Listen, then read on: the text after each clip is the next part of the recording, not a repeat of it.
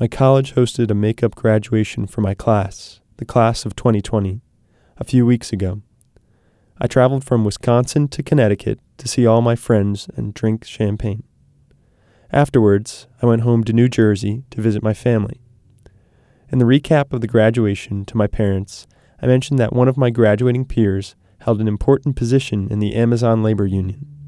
This led to a conversation about the new labor unions like Starbucks and Amazon. So you were asking me about unions, right?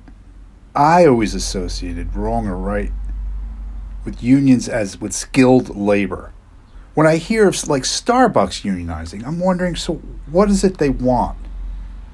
But in the end, what are you going to wind up paying for a cup of coffee? This was surprising to hear. My parents are Democrats and were brought up in a community that was centered around its unions. In central New Jersey in the late 50s and 60s, unions were prominent. My dad's dad was in a union for over 30 years.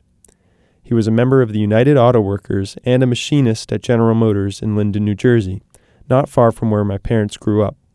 He loved his job and his union. When I get together with family, I hear stories about the golden days of unions. Aunts and uncles will say, Back then, you could graduate high school, join a union, work at a factory, and provide your family with everything they needed. You could even get a vacation trailer in South Florida. Right now, a new labor movement is sweeping across the U.S. Workers for big name companies are coming together and demanding more, including some companies that were thought to be ununionizable. The odds against them were thought to be too high. Over 100 Starbucks stores in 25 states have voted in favor of unionizing under Starbucks Workers United.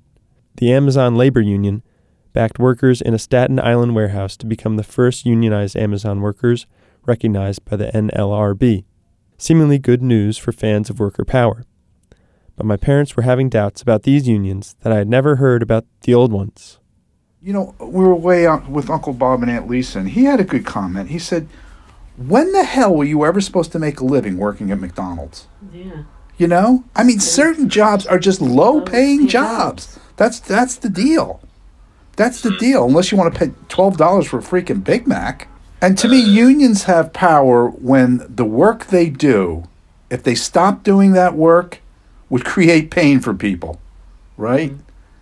You know, if the, the Starbucks workers stop working, well, everyone's going to go to Somebody else. will Coffee get Bean or right or some other place for coffee. Right. UAW stopped working, cars weren't made. General Motors lost a lot of money every day that those guys went on strike. So I'm all for strong unions and, and people getting paid what they deserve.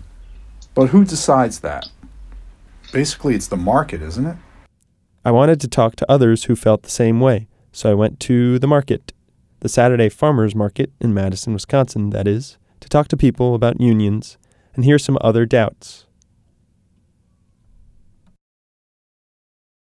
I think unions are fine if they're needed.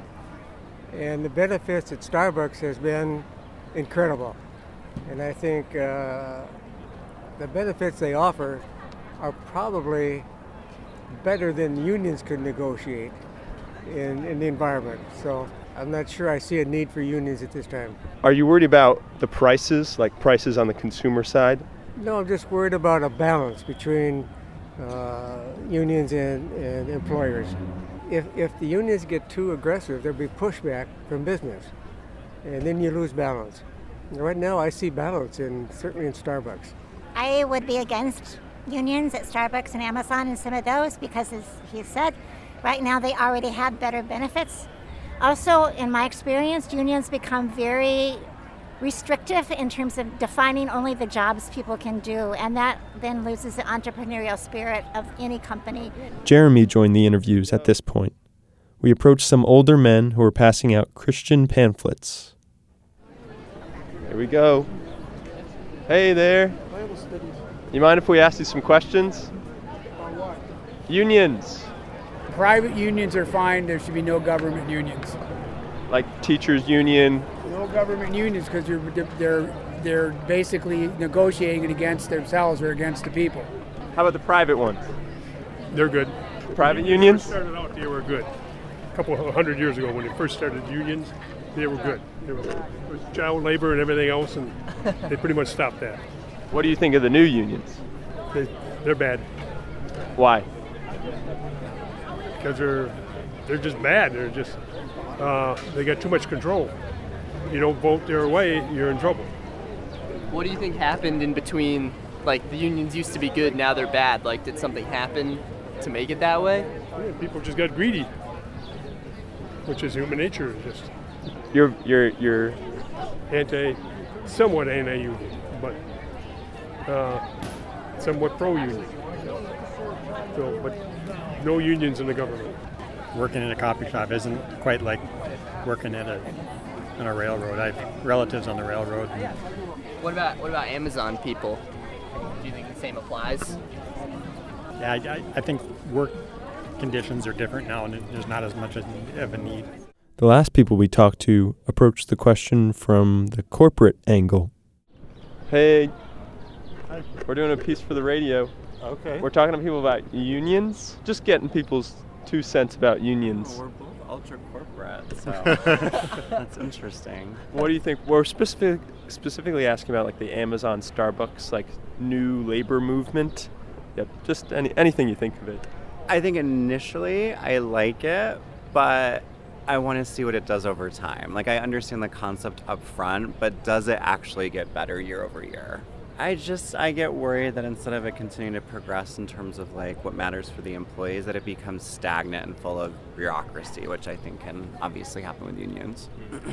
Any like concerns about like prices, like the unions kind of contributing to inflation at all, or anything like that? I don't think so. I think the biggest concern being in corporate, the corporate world, and having dealt with unions before is that it's harder to take and discipline poor performance. It, it does allow for some aspect of the top employees kind of carry along those that are underperforming and probably need to seek a different field of opportunity. Mm-hmm. so. I 100% agree. it makes performance management very challenging, and to be profitable, that needs to happen. It's difficult to hold people accountable to the standards that you've set because you're having to bargain with another body to um, terminate.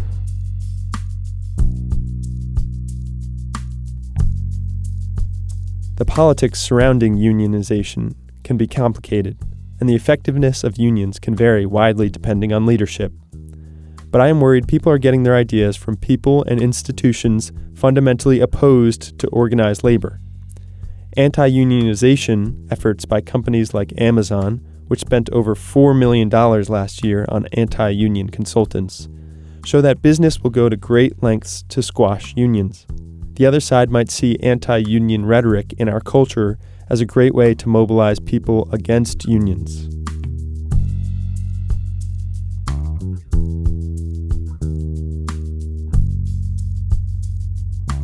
In a future blog, I hope to provide a voice from the other side of the issue, to react to these qualms and inform us on where they come from. Stay tuned to the Math Blast audio blog for more on this. This episode was produced by me, Cameron Costanzo, including the music. Thanks to Jeremy Mopsick for interview help and Cleo Rank for editing, and my parents for going on the record.